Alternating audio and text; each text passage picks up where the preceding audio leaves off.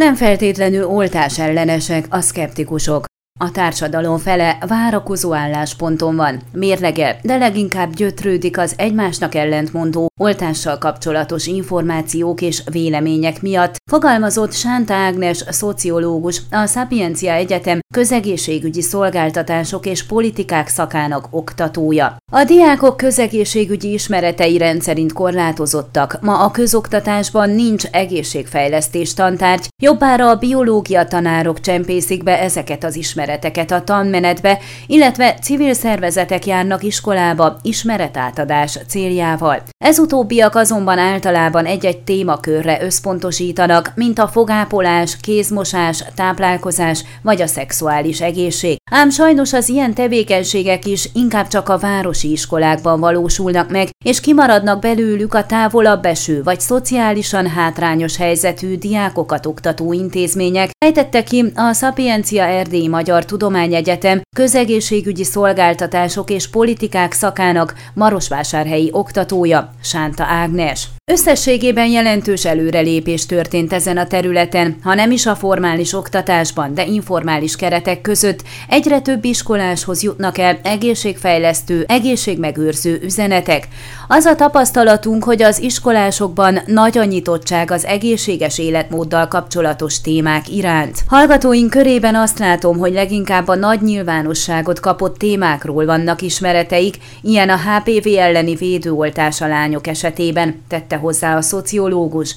A Sapiencia oktatója úgy fogalmazott, a társadalom nagy hányada nem oltás ellenes, inkább oltás szkeptikus, azaz óvatos. A legtöbb esetben tehát nincs szó szándékos szabotásról, egy nagyszerű gyógyszeripari fejlesztés elutasításáról. Nagyjából minden ötödik emberről mondható el, hogy radikálisan oltás ellenes, éppen annyi, mint a hány a meggyőződéses oltáspárti. A többiek és ez a társadalom legalább fele várakozó állásponton van, mérlegelnek, de leginkább gyötrődnek az egymásnak ellentmondó információk és a kollégák, barátok, rokonok, szomszédok ellentétes elvárásai és a ne tagadjuk sokszor megbélyegző vélemények között. Osztotta meg tapasztalatait a szociológus. Általában a tájékozottság mértéke és az oltásokhoz való hozzáállás között van összefüggés, ezt nemzetközi kutatások igazolják, de az oltásokból kimaradók csoportja erősen polarizált.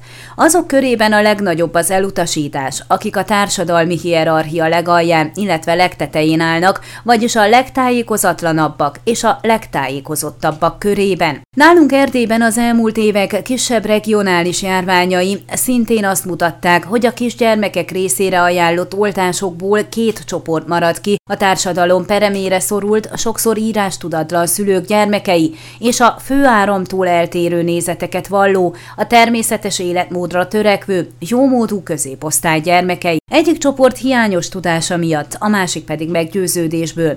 Tehát nem mondhatjuk, hogy az oltás ellenesség oka csak a tudatlanság lenne, összegezte a szakember, aki úgy véli, az egészségfejlesztést nem lehet elég korán elkezdeni. Az egészségnevelést már óvodáskortól érdemes elkezdeni, 10-11 éves korban azonban rá kell erősíteni, hiszen a serdülőkor már nem a szülői befolyás alatt telik.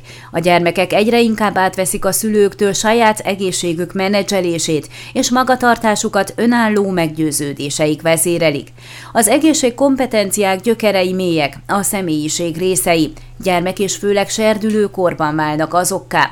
Ezért van az, hogy az egészségmagatartás felnőtt korban már ellenáll a változásnak, minden tudás és tájékozottság dacára, vallja Sánta Ágnes. Borbé Tímea, a Szabiencia közegészségügyi szolgáltatások és politikák szakának másodéves hallgatója a Székelyhonnak elmesélte a járványokról, oltásokról és más közegészségügyi fogalmakról annyit tudott egyetemi évei előtt, amennyit minden átlagos 18-19 éves fiatal. Az átlagos alatt azt értem, hogy tisztában voltunk a fogalmakkal, hallottuk már, illetve használtuk már őket a hétköznapokban, viszont ezt felszínes tudásnak nevezném, mivel ez egy olyan témakör, ami sokkal mélyebb, azaz rengeteg információt és tudást foglal magába, mondta a diáklány. Úgy véli, a közegészségügyi fogalmak ismerete nem csak azok számára fontos, akik ezen a területen szeretnének elhelyezkedni, hanem a társadalom minden tagjának bővebben kellene erről tanulnia. Ezt pedig az iskolákban lehet hatékonyan megtenni, minél kisebb kortól. A megfelelő tudás a jelenlegi járványhelyzetet is sokkal kezelhetőbbé tette volna, és az oltás kérdése okozna ekkora fejtörést, osztotta meg véleményét a hallgató. Ön a Székelyhon aktuális podcastjét hallgatta. Amennyiben nem akar lemaradni a régió életéről a jövőben sem, akkor iratkozzon fel a csatornára, vagy keresse podcast műsorainkat a székelyhon.pro portálon.